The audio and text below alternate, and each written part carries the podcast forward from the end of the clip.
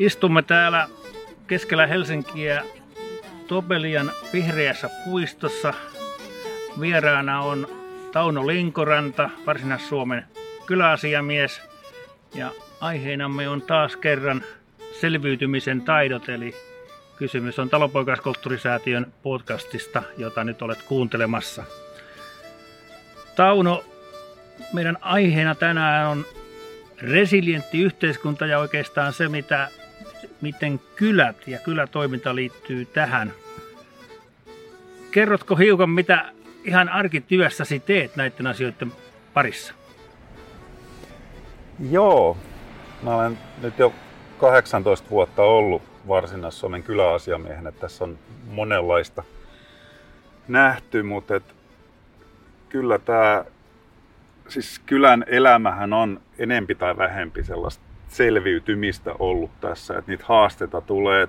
Jossakin vaiheessa oli tämä asukkaat lähti isomminkin mitoin pois ja jäljellä olevia pyrittiin aktivoimaan ja viihdyttämään ja muuta. Ja sitten toisaalta tässä on viime aikoina esimerkiksi ollut tätä kyläkoulujen lakkautusaaltoa todella kovaa vauhtia ja kaikkea tältä väliltä. Että onhan se semmoisia selviytymisiä kylätoiminnan tota, arkiasiat.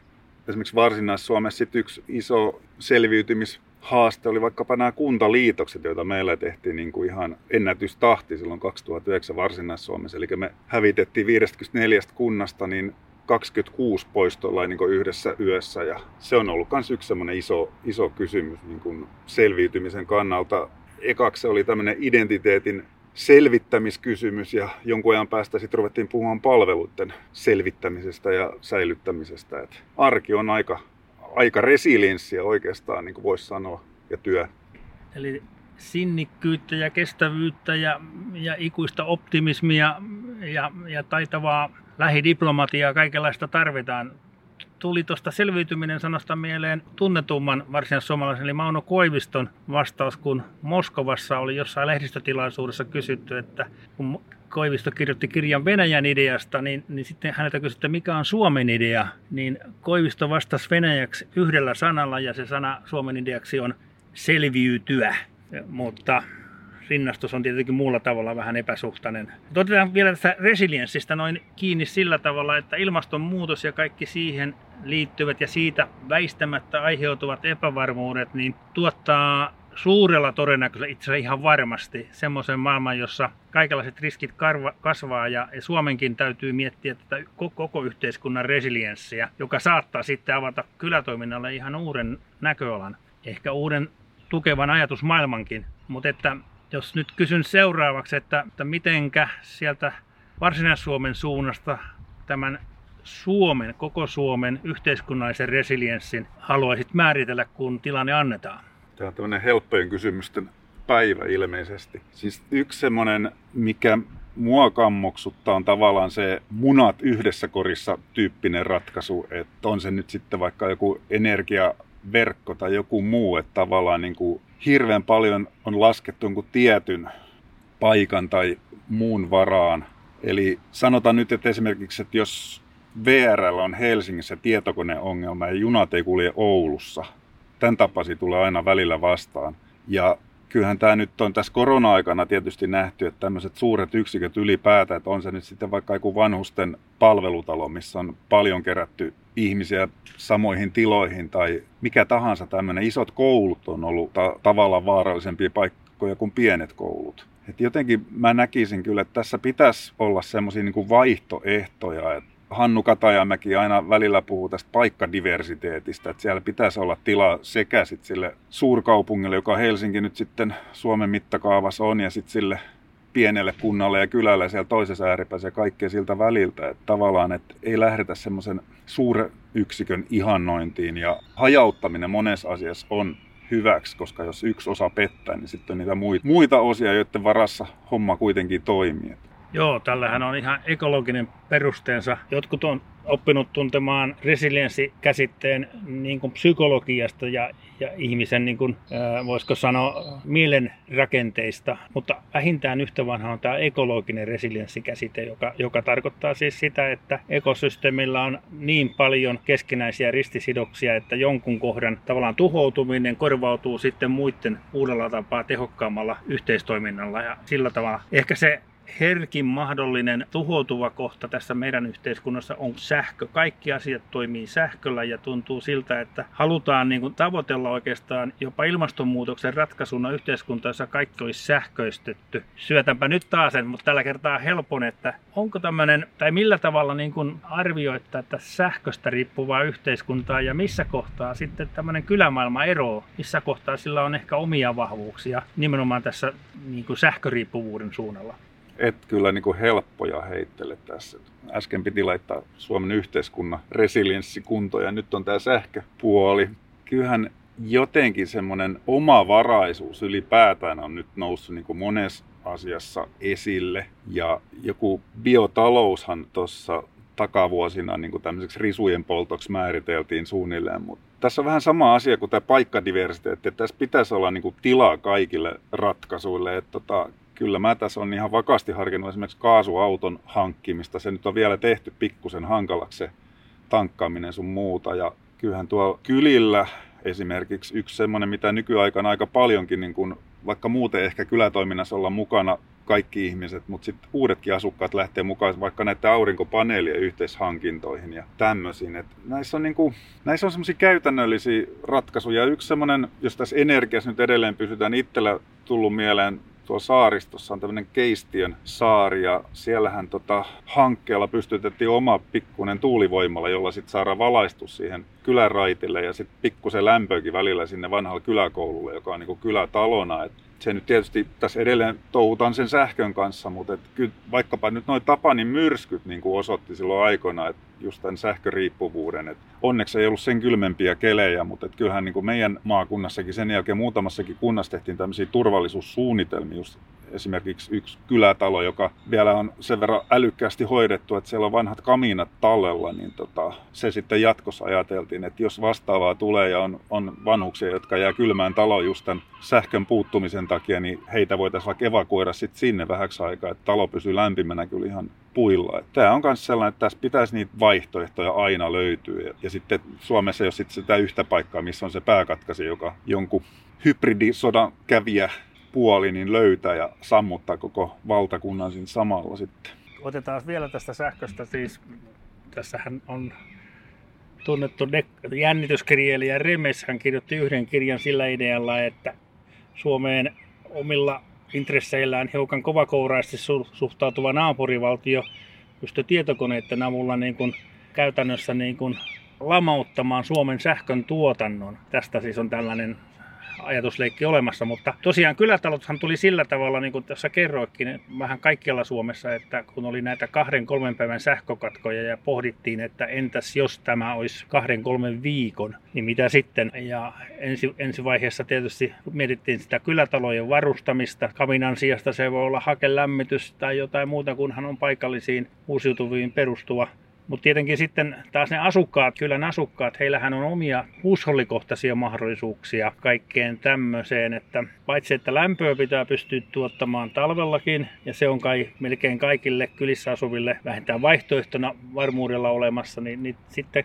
kylmää pitäisi tuottaa ympäri vuoden. Ja tämmöisenä vähän talonpoikaiskulttuuriin liittyvänä omakohtaisena pohdintana olen myös miettinyt, että, että kaasuauton ohella niin maakellari saattaisi olla hyvinkin tarpeellinen. Oletko törmännyt kyläläisiä, jotka pohtii maakellarin tarpeellisuutta ja pakastimen rinnalla sähkötöntä vaihtoehtoa?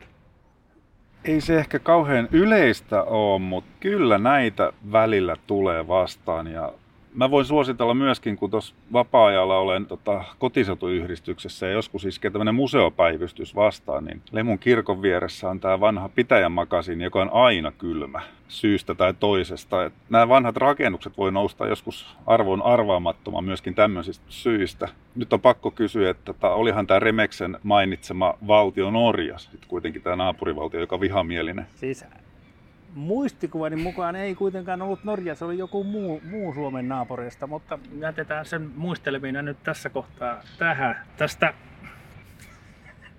ajatukset harhautuu nyt, nyt tota ulkopolitiikan poluilla, mutta, mutta koitan palata tänne kylätoiminnan ja, ja resilientin yhteiskunnan maailmaan. Eli korona, jota nyt on tässä harjoiteltu kohta kolme kuukautta, niin, niin kun ihmiset joutuu olemaan pakosta karanteenissa kotioloissa kaupungissa, niin aika, aika monelle sitten se kesämökin arvo tai oikeastaan myös mahdollinen halu ostaa kesämökki, jos niitä vielä markkinoilla kaupan on, niin nousi. Joku, joku kiinteistövälittäjä väitti, että kaikkien kesämökkien arvo suhteessa muihin nousi muutamassa kuukaudessa, mutta oletko huomannut tämmöistä, että olisi olemassa tämmöistä halua hankkia omistukseen tämän, ikään kuin varmuuden vuoksi tai tämmöistä maalla sijaitsevaa asuinpaikkaa, tilapäistä tai pysyvää, että tämä korona olisi nyt sitten tuottamassa jonkinlaista tämmöistä kylien renesanssia. Näkyykö siitä merkkejä? No, tällä hetkellä se nyt ehkä on tätä mökkien renesanssia. Että aika vähän ehkä puhutaan just tällaisesta, että olisi suorastaan niin kuin vakioasunto, kakkosasunto, joku turvapaikka, mutta että kyllähän toi niin kuin mökkien vapaa-ajan asuntoja, niin se käyttöaste, sehän kasvaa koko ajan, että ihmiset on pidempään ja pidempään, ja tämä on just sitä monipaikkaisuutta, mikä on niin tosi paljon nyt ollut esillä, että nykyihmiselle, niin tota, just näissä poikkeusoloissa, niin kyllä noin niin mökki ja sitten toisaalta ylipäätään luonto on ollut semmoinen niin pelastusrengas, että kyllähän se siellä eristyksissä olo, niin kyllä se jossain vaiheessa rupeaa enempi tai vähempi niin kuin päätä vaivaamaan. Et huomaa tuossa, kun itsekin aika paljonkin koirien kanssa ja kavereiden kanssa metsissä liikun, niin se on ollut tämä kevät kyllä jotain ihan toisenlaista kuin tähän mennessä. Että aina tulee vastaan porukkaa ja, ja tulee perheitä ja vaikka mitä, että semmoisia ihmisiä, jotka ei välttämättä muuten niin paljon metsissä käykään. Tosin tätä oli ehkä kyllä jo muutenkin ilmassa, että ollut tuossa tämmöisessä kylämatkailuhankkeiden kanssa tekemisissä, niin kyllä tämä on niin kuin, tavallaan tämä korona ehkä niin kuin vaan nopeutti sitä kehitystä. Jonkunnäköinen semmoinen kylien renesanssi on tulossa ja toisaalta niin kun miettii tässä, että nythän on pitkään puhuttu tästä maaseudun tyhjenemisestä ja kaikesta muusta. Ja sitten kun miettii tuota 2000-luvun ensimmäisen vuosikymmenen loppuun, niin silloinhan ne ongelmat oli yleisessä keskustelussa lähinnä sitä, että kun kaupungit hajaantuu ja tulee Nurmijärvi-ilmiötä ja kermankuoriakuntia Turun ja Tampereen ympärille, ne vetää kaikki lapsiperheet sinne. Näissä on myöskin vähän semmoista taipumusta ilmiöiden käyrä aina siellä laidassa ja toisessakin. Tämä korona nyt tietysti taas tuo tämmöisen yhden vivahteen tähän, että ehkä se maaseutuasuminen kumminkin onkin jotenkin semmoinen turvallinen vaihtoehto. Mutta näitä tulee ja menee. Hetken päästä keskitetään taas, ennustan. Taikka taitaa kuitenkin olla niin, että vielä kaupungistuminen jatkuu niin kuin globaalissa mitassa ja Suomessakin, mutta toisaalta just näitä vastavirtojen merkkejä on, että kyllähän Amerikassakin taas on jälleen yksi uusi pieni maallemuuton tämmöinen aalto alkanut. Yksi kiinnostava merkki on, että vähän ei ole Varsinais-Suomesta, mutta esimerkkinä kiinnostavaa on se, että Kangasalan kunta päätti tuossa vuosi sitten, että kolmen kilometrin säteellä kuntakeskuksesta tarjotaan kaikille kesämökkiläisille mahdollisuutta kesämökin niin sanottuun käyttötarkoituksen muutoksen, eli ne sais muuttaa omakotitaloissa, jolloin asukkaista tulisi sitten kangasalalaisia ja käytännössä siis kangasalaisia veronmaksajia, mikä on tietenkin kunnan se näkökulma asiaan. Ja heillä oli, tämä kolmen kilometrin säde oli nyt tämmöinen teoreettinen juttu, jossa oletetaan, ettei tule sitten hirveitä palvelukustannuksia. Yhtä hyvin se voisi mun mielestä koskea koko kuntaa. Mutta, mutta taas tämän resilienssin kannalta se, että olisi mahdollisuus ikään kuin vahvistaa tätä kylien asutusta muuttamalla kesämökit asunnoiksi, Miten arvioit tätä näkökulmaa? Siitä siis yksi esimerkki on olemassa, ehkä muitakin kuntia tulee. Nämähän on aina oikeastaan kaatunut näihin verotuskysymyksiin. Et mä en tiedä, ollaanko sitä nyt sitten tehokkaammin ratkaisemassa kuin aikaisemmin. Toisaalta nykyihminen on aika monipaikkainen. Et mä tiedän, jotenkin ihmisillä on, tuntuu välillä niin vaikeuksia sitoutuu monen näköisiin asioihin. Se huomaa välillä järjestötoiminnassa ja välillä se huomaa jossain muissa aattelisissa asioissa. Voi olla ehkä niinkin, että tämmöinen resilientti ihminen niin pysyy sillä vähän niin irti kaikesta, että sillä on aina valmius vaihtaa nopeasti. Et myöskin tämä asuinpaikka, no viime kädessä on tietysti hallinnollinen kysymys, mutta ehkä se kuuluu nykyaikaan, että ei sitouduta mihinkään, että seuraavaksi on tämä asuminen. Ja kun miettii tavallaan tämmöistä kehityskulkua, että kaikkihan tavallaan niin kuin mikä on alun perin ollut kiinteää, on lähtenyt liikkeelle. Tässä on ollut televisiot ja radiot ja tietokoneet, kaikki irrotetaan nykyään seinästä, ne lähtee mukaan, niin ehkä tämä asuminen menee samaan suuntaan kanssa tämä ubiikin, eli kaikkialla mahdollisen olemisen näkökulma on tietysti jännä. Ja siinä määrin, kun se voi toteutua ilman hirveitä energiankulutusta, niin se varmaan on voittava trendi kaiken kaikkiaan. Toisaalta siihen kuuluu sitten muun muassa tämä paremman elämän hakeminen, ja nythän muutama miljardi ihmiskunnan jäsenistöstä ilmastonmuutoksen takia sattuu asumaan tällä hetkellä alueilla, jossa on suoraan sanottuna tosi kurjat olosuhteet ja tota, se parempi elämä tarkoittaa siirtymistä joillekin muille alueille, jossa on ehkä vähemmän asujaimistoa tai enemmän vihreätä biomassaa. Se on ehkä nyt sitten eri asia, mistä puhuit sinä, sinänsä.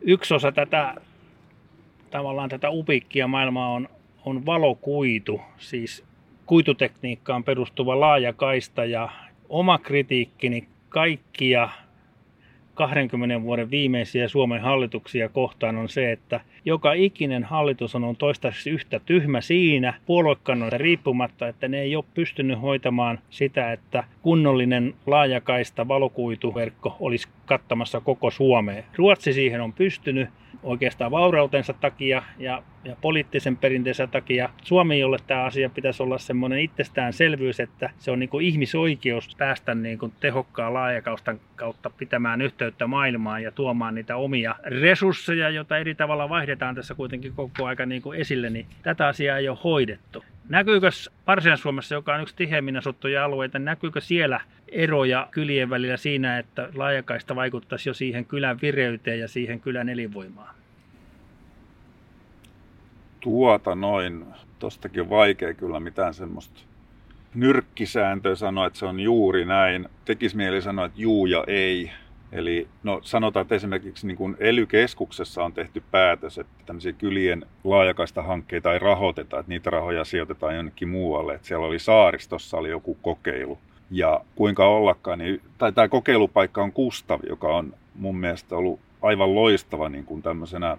Siellä on vajaa tuhat asukasta, no kesäaikaan se asujaimisto on semmoinen käsittääkseni kuin 8-9 tuhatta Eli se elää pitkälti sen kanssa, mutta siellä on muutenkin tehty jotain asioita ihan oikein, koska niin kuin kaiken järjen mukaan sen pitäisi olla koko aika ongelmissa, koska se on niin pieni, että sen resurssit ei riitä mihinkään. Ja kuitenkin siellä on tarjottu näitä ilmaisia päivähoitoja ja halpoja tontteja ja kaikkea muuta. Ja kunta tekee joka vuosi pikkasen plusmerkkisen tuloksen. Että tavallaan se on myös yksi semmoinen viitata just näihin, isoilla ja pienillä paikoilla on niin kuin mahdollisuus selvitä. Niin, niin Kustavis on ilmeisesti tehty jotain oikein johtuen osaksi siitä, että siellä on niin kuin tavallaan ne langat käsissä. Että sitä pystytään niin hallitsemaan sitä. Ja siellä on tartuttu kaiken näköisiin tämmöisiin uusiin, uusiin asioihin. Että tota, matkailullahan se elää ja sen tiimoilta on kaiken näköistä matkailuhanketta ja sanotaan, että ei ihan selvä järkistää niin lähteä Walter Kilpe, joka on siis hyvin rasittavien teosten tuottaja ollut aikoina, niin sen varaa rakentaa jotain tällaista tapahtumaviikkoa, niin Kustavissa tehtiin sekin. Et joskus niin kun, laajakaistasta tätä nyt lähti, mutta et tavallaan se on ehkä osa semmoista innovatiivisen kunnan imagoa, sitten semmoinen piste iin päälle, että sekin vielä tarjotaan. Et ja se on itse asiassa kunta, joka huolimatta siitä, että matka on noin 70-80 kilsaa Turkuun, sen ei pitäisi olla niin asukaslukuaan kasvattava, niin se tekee sitä koko ajan, myöskin pikkuhiljaa. Mutta Eli vaikka sanoit, että vastaus on juu ja ei, niin käytännössä perustelit Kustavin kautta tämän juu-vastauksen, että laajakaistalla ja kun on onnea muiden tekijöiden yhteensattumisella, niin syntyy tätä paikallista elinvoimaa. Tätä kyllä toivoo koko Suomeen. Huomasin, että Tytti Määttä tässä otti vastikään, joka on yksi tämmöisiä ehkä valtakunnan tason niin kuin maaseutua koskevan keskustelun merkittäviä osallistujia otti tämän laajakaistan taas uudestaan esille, että ihmettelen, että tässä koronapaketissa, jossa 5,5 miljardia tämmöistä erilaista nopeasti toteutettavaa elvytysrahaa Suomeen sitten pumpataan ihan oikeassa tarkoituksessa, niin tota, ei, ei sitä suuremmassa roolissa ole tämä laajakaista. Kun miettii, mitä sähköstäminen oli Suomen, koko Suomelle 50-luvulla, se tavallaan oli yksi modernin maailman silloinen edellytys ja koski kaikkia. Silloin lähdettiin siitä, että viimeisenkin tölliin nykyisinkin on vedetty sähköt joka ikiselle kesämökillekin, jos vaan on niin kuin inhimillisesti ottaen mahdollista, niin, niin sama asenne tietysti pitäisi olla laajakaistassa tai valokuidussa, että se kattaisi koko Suomen. Tässähän Tässä... tota, yksi tutkija, jonka nimeä nyt en muista, niin hän sanoikin aika osuvasti, että nyky-Suomen arvo, ilmasto sun muu on, on sellainen, että jos tämä sähköistys olisi nyt edessä kysymyksenä, niin joka paikkaan ei vedettäisi sähköä. Olemme taantuneet jos joko, joko tota poliittisesti tai moraalisesti joissakin asioissa, vaikka monessa asiassa on menty eteenpäin. Että sillä tavalla tietenkin monisäikeisiä nämä asiat. Tuossa ehkä vielä voidaan ottaa, niin kuin, paitsi että verotuksella ja, ja sillä, että onko tämmöinen monipaikkaisuuteen perustuva verotus mahdollista ja, ja valokuituverkolla, kuituverkolla, että kattaako se Suomen, koko Suomen, niin tietenkin sitten kaavoittajien suhtautumisella maaseutu- tai kyläasumiseen ja yleensä kaavoituksen periaatteella on sitten merkitys tämän kestokykyisen, joustavan, muutoskestävän yhteiskunnan luomisessa. Ja oma vaikutelma on, että kaavoittajakoulutus laahaa tässä suhteessa perässä. Että oikeastaan muutama professori Helsingissä ymmärtää tämän resilientin yhteiskunnan ominaisuudet, mutta se joukko, joka kouluttaa nykykaavoittajia, niin ei oikein saa sitä perille. Hyvinkin nuori vastavalmistunut kaavoitusalan arkkitehti voi edustaa hyvin taantumuksellisia, esimerkiksi sen tyyppisiä asenteita, että maalla asuminen on aina kunnalle vahingollista, ja että on ekologista asua mahdollisimman tiheässä nipussa, koska silloin saadaan tämmöisiä skaalaetuja enemmän ja valinnan mahdollisuuksia kirjoa enemmän ja näin. Ja sitten se, että tämä nyt johtaa tietysti sitten siihen, että ihmisten todellinen mahdollisuus muovata oman elämän kautta näitä olemisen vaihtoehtoja pienenee koko aika. Onko sulla ajatuksia, millä tavalla kaavoitusta pitäisi nimenomaan kylien, kylissä asumisen kannalta ehkä uudelleen suunnata tai, tai ottaa tämä resilienssi huomioon? Pallo nyt on suora syöttö sulle. Sä pohjustit ton asian kyllä aika hyvin jo. Eli tota, totta kai se pitäisi ottaa huomioon. Ja kyllähän varsinkin silloin huomasi, kun oli just tämä, elettiin tätä maalla asumisen ja maalle muuttamisen kultakautta siinä 2000-luvun ensimmäisellä vuosikymmenellä, niin tota, siinä kohtaa niin kun olisi voitu vielä huomattavan paljon enempi houkutella ihmisiä maalle. Ja siinä olisi ehkä myöskin pystytty pelastamaan muutamia kyläkouluja. Toi nyt, mä en ole itse kaavoittaja ja olen lähinnä niin kuin tota asenneilmastoa tuossa myöskin itse niin kuin havainnut, että se on aika maaseutuvastainen, mutta että tosiaan niin kuin monet maaseutukunnat lähti ihan turhaan niin kuin siihen samaan leikkiin mukaan, että tavallaan rajoitettiin sitä maalle muuttoa ja nyt sitten tässä 2010-luvulla niin monet maksaa siitä aika lailla sitä, siitä virheratkaisusta. Samaten just nämä pienet koulut, joita lakkautetaan säästösyistä, niin se on pahimman luokan niin oman oksan sahaamista. Et mulla ei oikeastaan kauheasti lisättävää tuohon, mitä sä sanoit muuta kuin, että viittaan edelleen siihen vähän alkupään juttuun, että kaikenlaisille paikoille pitäisi olla tilausta, että siellä pitäisi olla mahdollisuus muuttaa kyliin ja pitäisi olla mahdollisuus asua kaupungissa ja kaikkea siltä väliltä. Se on, se on vaikka sitten se resilienssi kautta yksi semmoinen mahdollisuus tehdä tästä semmoinen suht koht kestävä yhteiskunta sentä. Ja mehän ollaan oltu tota, niin monen tilaston niin kuin kärkitiloilla osaltaan just sen takia, että täällä on ollut tilaa tehdä monella tavalla näitä ratkaisuja kunnissa ja yhteiskunnassa ylipäätään. täällä ei ole täällä pitkään mentiin niin, että ei tavallaan niin kuin vannottu yhden totuuden nimiin, että, että oli mahdollisuus monenlaisten kukkien kukkia. Tästä nyt tulee tämmöinen vuorotus, ennen kaikki oli paremmin tyyppinen, mikä ei sekään pidä paikkaansa tietenkään, mutta että joitakin asioita niin kuin jo tässä on tullut esille, että tavallaan just se aikoinaan mahdollistettiin pieniä yksiköitä monissa asioissa ja, ja sitten just tämä sähköjuttu ja No vaikka sähköstä tulee mieleen, tämä nyt hiukan poukkoilee taas tämä keskustelu, mutta tulee mieleen vaan, että aikana kun tuli joku sähkökatko ja meillä oli vaikkapa tämä Maskun sähkö tuotti tämän sähkön, ne miehet tiesi heti, missä se sähkökatko-ongelma on. Ne löysi sen paikan. Nyt se tulee sitten Karunan kautta jostain ties mistä ja sitten aletaan etsiä, että mikäköhän se paikka mahtoo olla. Että et just tämmöisiä niin tulee jatkuvasti vastaan. Et no, kaavoituksesta mä nyt pääsin tänne Maskun sähköyhtiö, joka sitten lakkautettiin ja ehkä tässä on hyvä syy nyt sitten luovuttaa takaisin sulle puheenvuoro. Mä, mä jatkan tässä vielä kuulijoiden nimissä tämän erään Suomen etevimmän kyläasiamiehen ajatusten ahdistelua.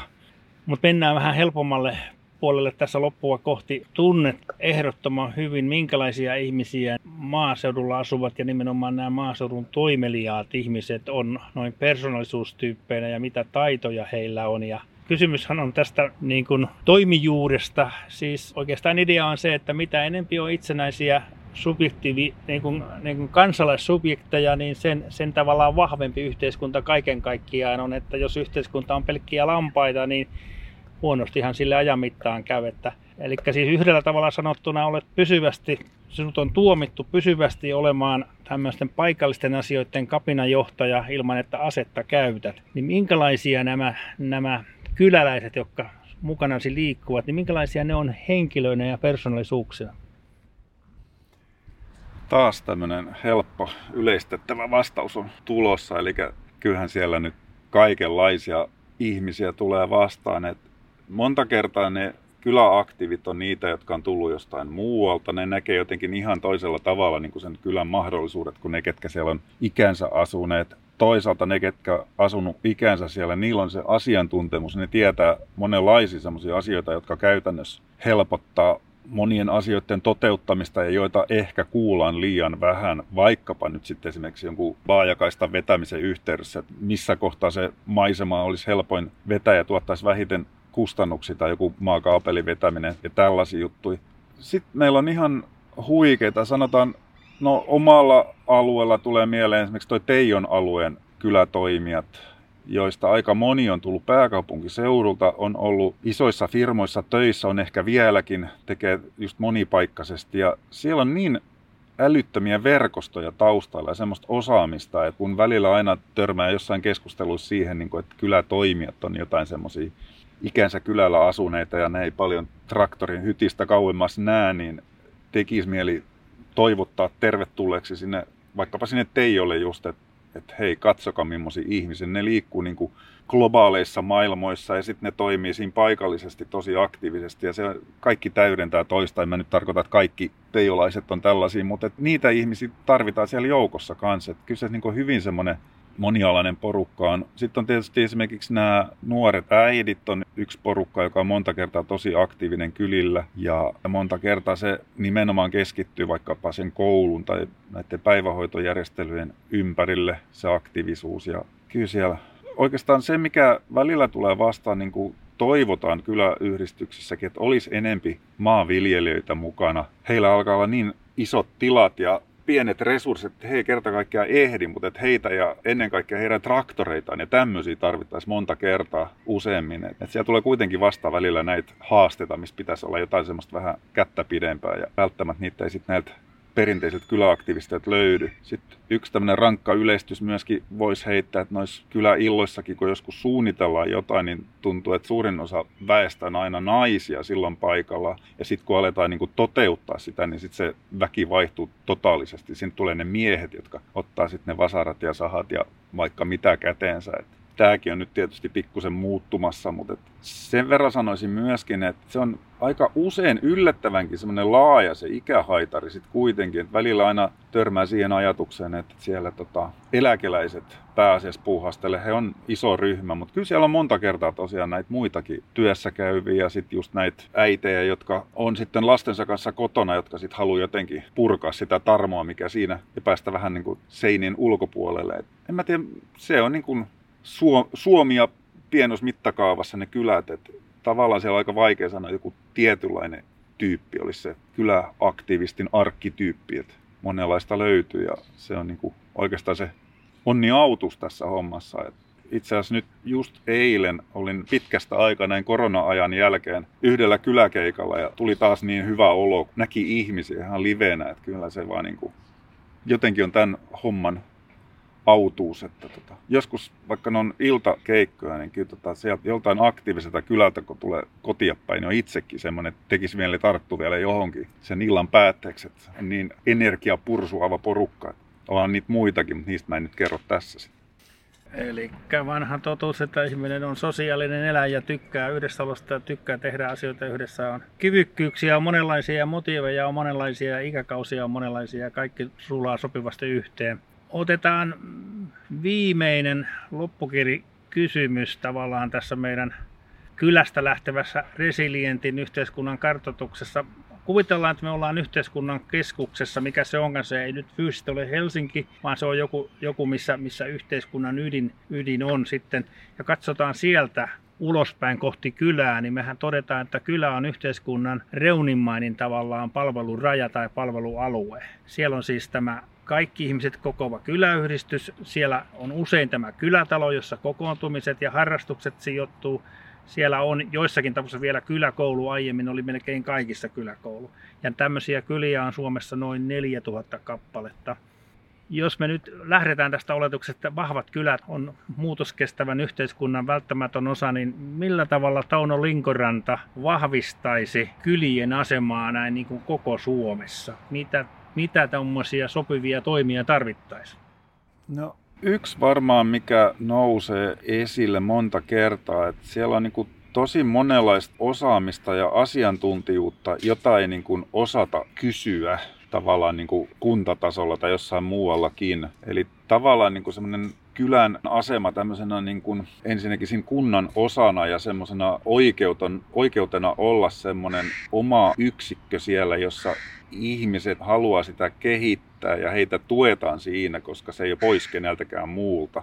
Niin mä tiedän, tavallaan niin kuin sen ajatuksen levittäminen sinne ulospäin, et, tai semmoinen kehän laajeneminen, että ihan samalla tavalla sit mennään tuonne kuntatasolle, niin jotenkin aina se on semmoinen kierre niin kuin tavallaan, että kylällä todetaan, että kunnassa päätetään meidän puolesta asiat ja pienessä kunnassa todetaan, että isommassa maakunnan pääkaupungissa päätetään meidän asiat. Ja sitten taas Turusta tulee semmoinen olo, että me saadaan liika ohjeistusta niin kuin pääkaupungista ja näin päin pois. Että tavallaan semmoinen niin kuin itsenäisyyden vahvistaminen, semmoinen oman asiantuntijuuden, oman erilaisuuden, erikoistumisen hyväksyminen ja kannustaminen. En tiedä, tämä ehkä karkas pikkusen siitä, mitä sä kysyit, mutta mä tämmöisen kehän tästä kehittelin sitten. Eli päädyttiin siihen, että kysymys on oikeastaan viime kädessä kulttuurisista muutoksista, joihin voidaan kyläläisinä vaikuttaa ja joihin muualla asuvat voi kyliin suhtautumisessaan vaikuttaa ja sitten ihan arkisissa kohtaustilanteissa nämä asiat alkaa toteutua johonkin suuntaan. Kuulimme siis Tauno Linkorantaa, Varsinais-Suomen kyläasiamiestä ja aiheena oli muutoskestävä yhteiskunta, resilientti yhteiskunta ja se, mikä kylien rooli tällaisessa yhteiskunnassa voisi olla – minä olen Juha Kuisma ja tämän podcastin tuottaa Talonpoikaiskulttuurisäätiö. Seuraa meitä!